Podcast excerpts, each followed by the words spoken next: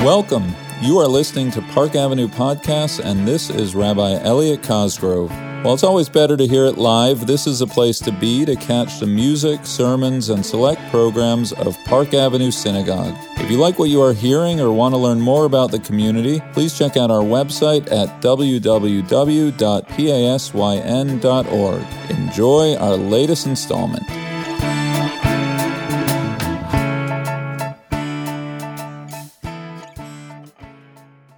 Shabbat Shalom.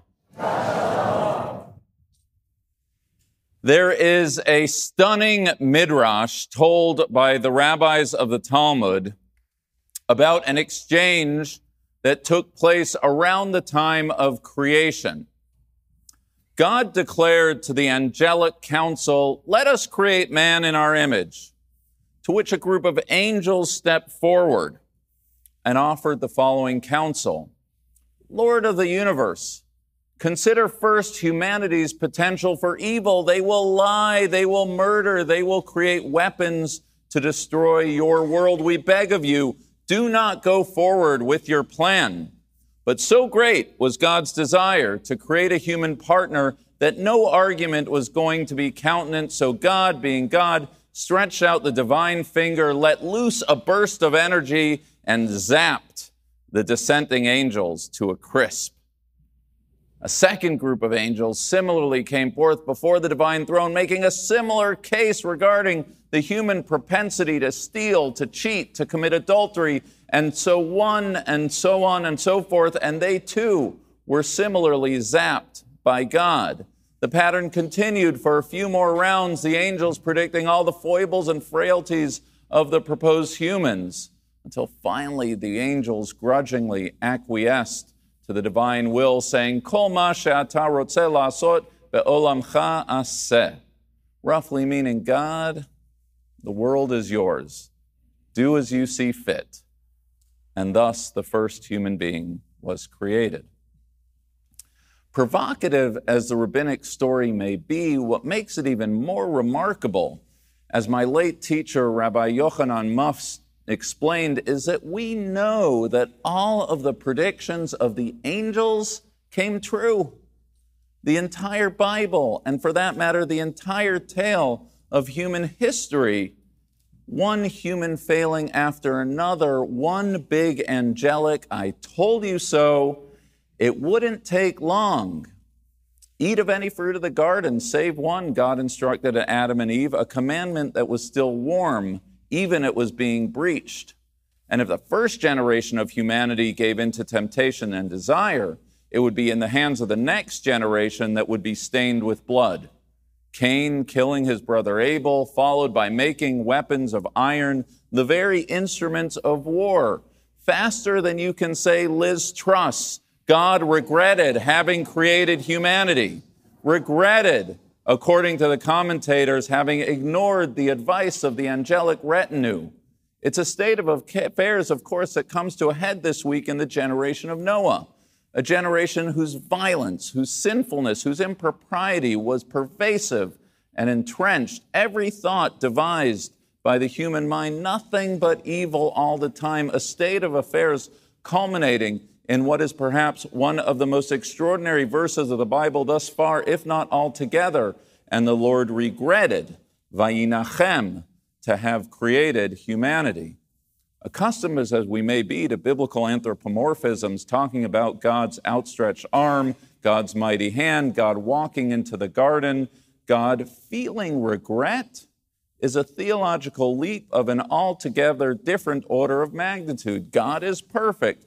God is all powerful. God is all knowing. Regret signals a misstep. Regret signals disappointment over the past. God is God. God doesn't make mistakes. What are we to do of a God who regrets? Regret, as defined in Daniel Pink's book on the subject, is, quote, the unpleasant feeling associated with some action or inaction a person has taken which has led to a state of affairs that he or she wishes were different. In management terms, regret is a feeling created by a comparison between the actual outcome and that outcome that would have occurred had the decision maker made a different choice. More than merely identifying a mistake, regret is that pit in the stomach when we shuttle between the past and the present. We see the facts of our present circumstance and we look back knowing that had we have made a different decision, our present would not only be different, but it would be better. Had we bought that stock, had we kept up with playing piano, had we chosen our words more carefully, had we not gotten that tattoo, our lives are filled with regrets, big ones, little ones, and ones in between. The feeling of regret is a category usually placed with negative emotions, with anger and guilt and disgust. All of which is why, as Pink explains, our world is one which tries to live without regret. A life well lived, as the song goes, is a life with no regrets. In the words of the late great Justice Ruth Bader Ginsburg, waste no time on regret. And while I might understand and even appreciate our cultural avoidance of regret, our efforts to deny or suppress all of the could've, would've, should've's we accumulate over our lifetime, our tradition actually teaches us otherwise. The Hebrew word for regret, as noted, is vayinachem, as in God regretting having created humanity. It's how the word nacham is used in our Torah reading. It's how the word nacham is used throughout the Bible in its reflexive or niphal form. For instance, and God regretted having made Saul king, amongst other such examples. But the wonders of the Hebrew language are that the same root, nun chet mem, in its transitive or piel form, means at least two other things. First, it means to turn away, to change, or to repent. For example, in the book of Exodus, when God's ready to destroy Israel following the sin of the golden calf, God turns away or repents from the intent to exercise the divine wrath. Or in the story of Jonah, which we just read on Yom Kippur, Nacham is used to describe God turning away from the plan to destroy the wicked city of Nineveh. And then, even more interestingly, sometimes the root nacham, nun chet mem, isn't used to mean regret or to turn away, but to comfort. When Joseph's brothers, for instance, fear that their once spurned brother will exact vengeance upon them, he calms them. In the text, it says, Vayenachemotam. He comforts them. In Isaiah chapter 40, when God seeks to assure Israel that their sufferings have run their course, God calls out to them and says, Nachamu, Nachamu, Ami, comfort thee, comfort thee, my people. When Jeremiah speaks of cup of consolation or of comfort, it's called a kos tanchumim. Think of the Hebrew names, Menachem or Nechama, a word typically associated not with regret or turning away, but the most affirming of human activities to offer comfort. One word, nacham, a word with so many meanings to regret, to change one ways, to comfort, and even if, or especially if, the subtleties of the Hebrew language are not in your wheelhouse, the thread connecting all of the meanings of nacham sit in plain sight and suggest an alternative Jewish way to look at regret, as felt by God and by humanity. Namely, rather than treating regret as a burden to avoid or deny, see it as an opportunity to turn, to change one's ways, and eventually to be comforted. We need regret. We need to surround ourselves with people ready and capable of expressing regret because a person who regrets is a person who is capable of reflection is a person capable of taking agency for the missteps of their lives and hopefully to self correct. The inability to regret signals the inability for moral growth and personal growth. The ability to regret signals a willingness, if not an insistence, to let the could have, would have, should haves of our past shape our brighter future.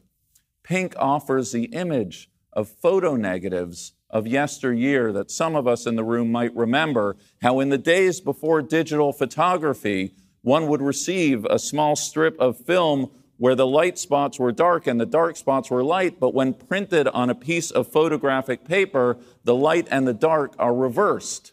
Regret can work the same way. We look back, we see the dark spots, but when overlaid onto the blank page of our future, the dark spots have become opportunities for introspection, for change, for growth, and for light. Look, as a rabbi, as a parent, as a human being, I'm not proud of my mistakes. Regrets, I have more than a few, too many to mention. I don't post them on Facebook, but I know what they are. In all their squirminess, I try my best to own them, and more importantly, to learn from them.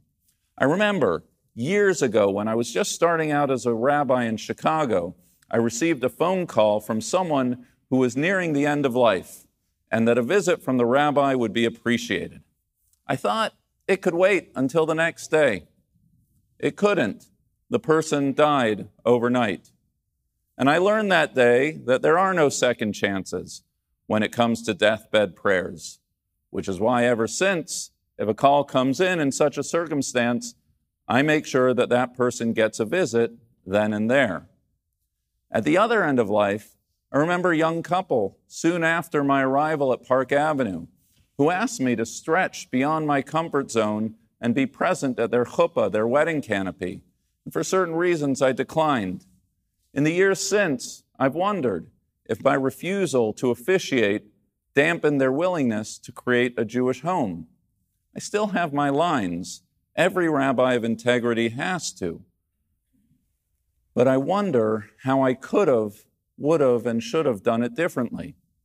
And I don't just wonder, I do do it differently today, if not for that couple, because of them, and for couples like them seeking an on ramp into the Jewish tradition.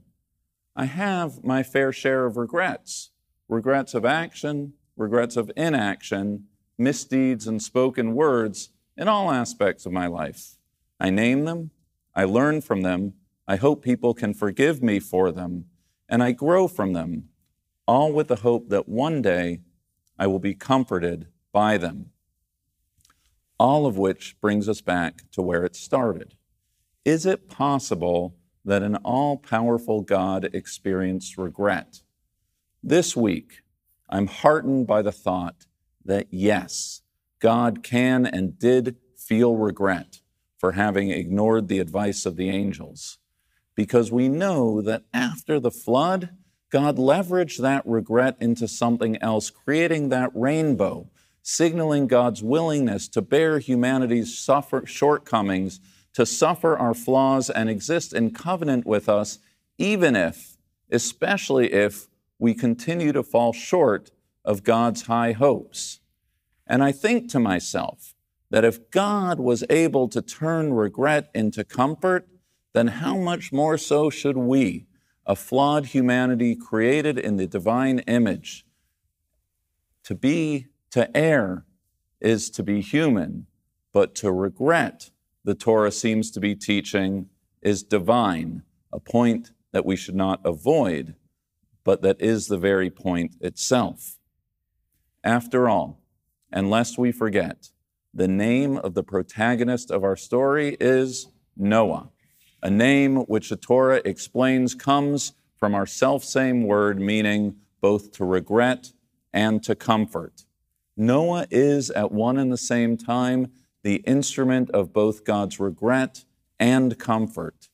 And we stand here today, as did Noah, on the deck of the ark after the flood. The waters of our past failures are receding, but we're not yet sure if it's safe to venture out. And so we set that dove free, a reminder that the forward momentum of our lives is as much about acknowledging our past as it is about letting go. We live, we learn. We cry, we learn. We lose, we learn. We regret, and we learn. stepping forth onto dry land, one foot after the other, ever aspiring, but never arriving at the rainbow that sits before us on the horizon. Shabbat Shalom.